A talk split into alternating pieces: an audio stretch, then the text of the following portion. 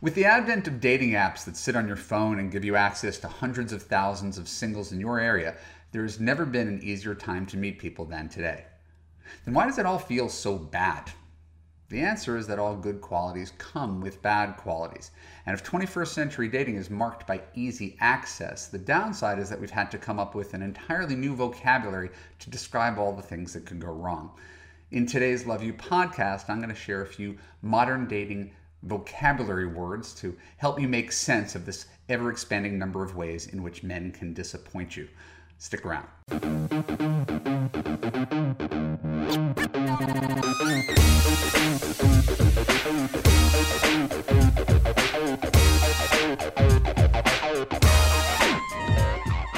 I'm Evan Marc Katz, dating coach for smart, strong, successful women and your personal trainer for love. Welcome to Love U podcast. Keep listening to learn about love bombing, future faking, zombieing, and ghosting.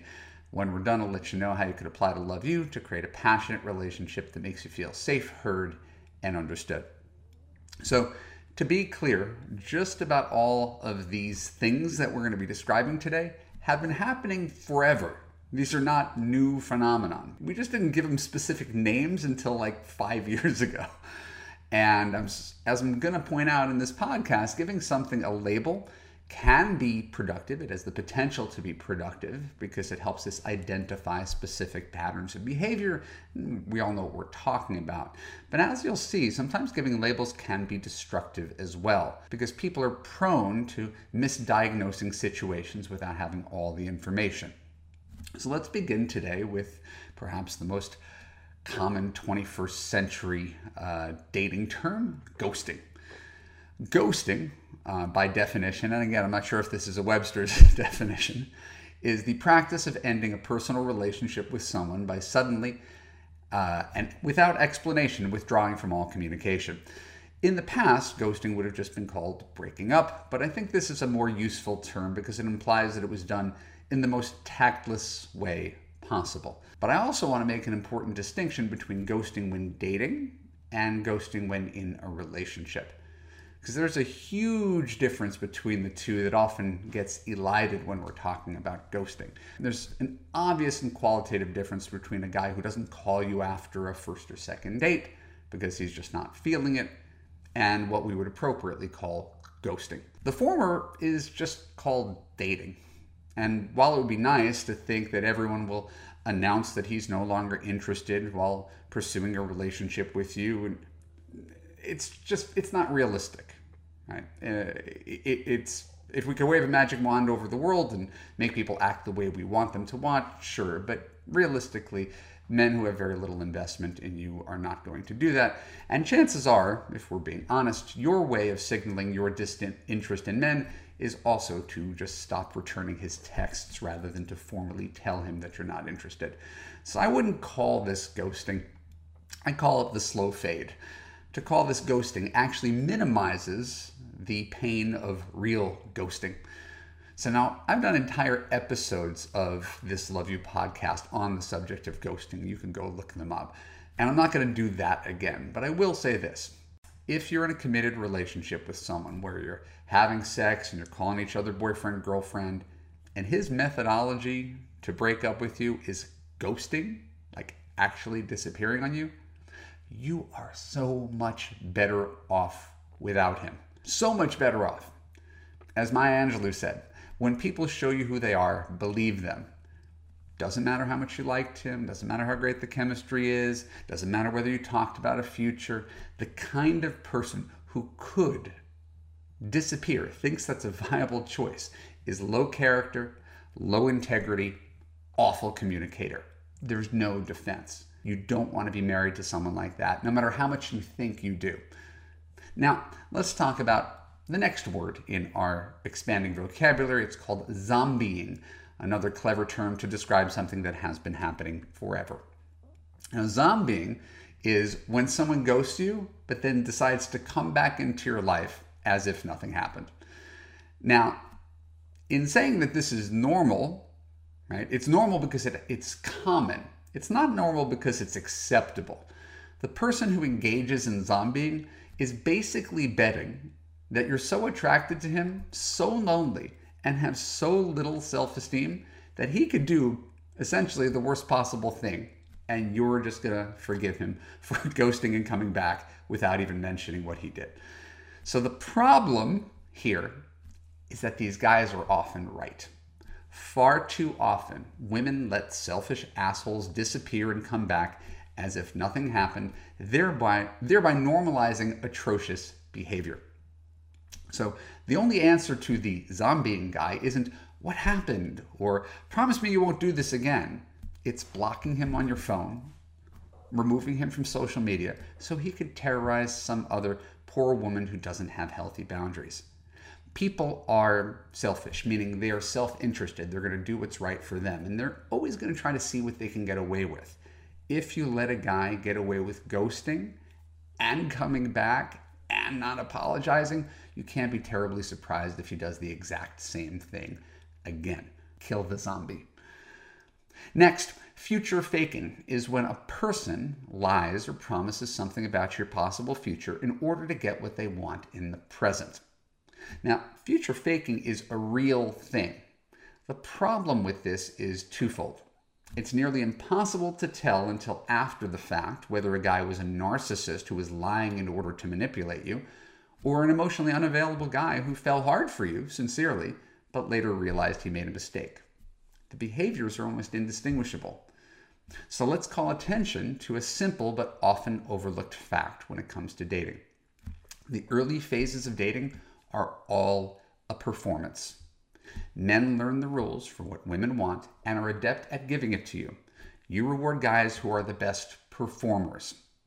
I, personally, may not be the best looking guy in the world, but after going out with a few hundred women for over a decade, I had a pretty good idea of what women wanted, which enabled me to get more dates and in turn get laid more often. Again, that's not the bragging thing, that's the I'm admitting this thing. So I don't share, my, share this to make myself look good. I share this because it's an important distinction. If the nice guys who really do want to fall in love, get married, have families, and build happy, healthy, respectful, monogamous relationships also have the ability and the desire to get laid sometimes, it's pretty hard to tell the difference between the good guys and the bad ones, which is something you've probably already seen for yourself.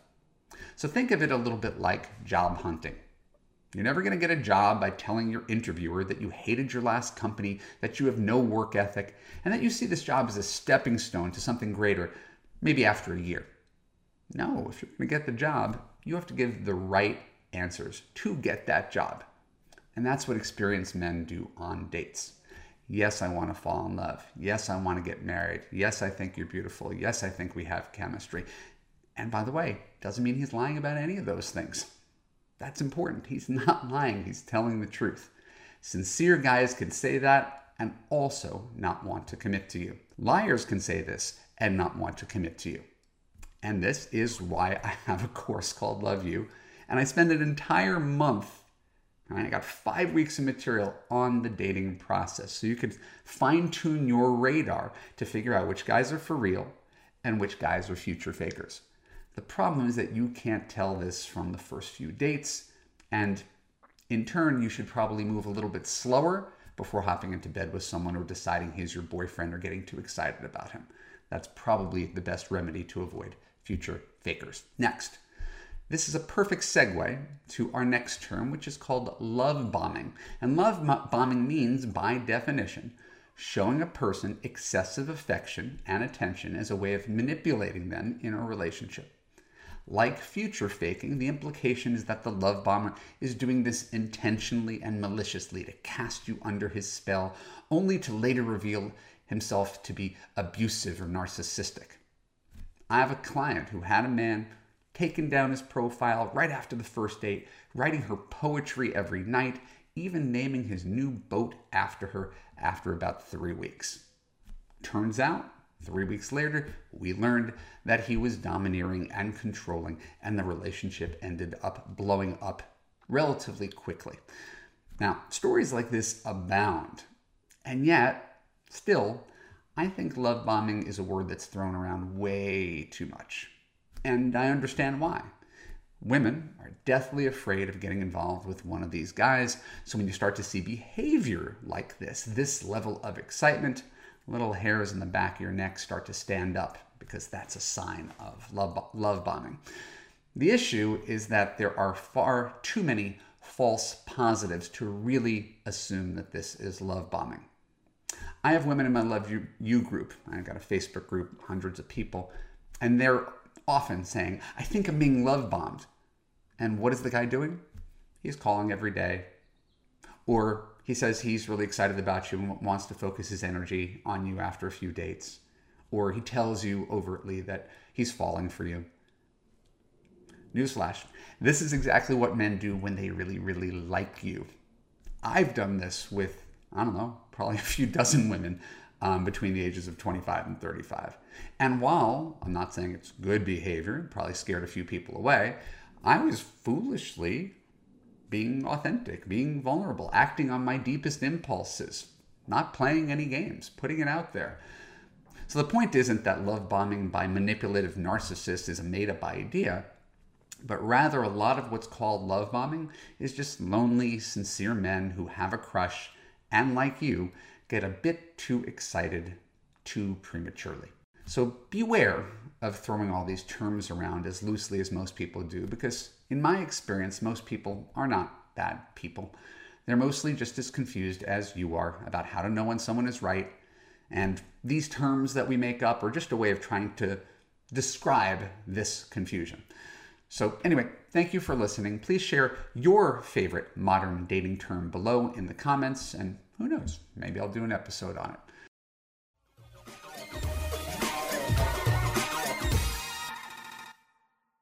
My name is Evan Marc Katz. Thank you for tuning into the Love U podcast. If you enjoyed this podcast, please share an honest review on Apple. More reviews equals more awareness of the Love U podcast and more love in the world. And if you have everything except a man and you want to have a happy, healthy relationship, I can help you.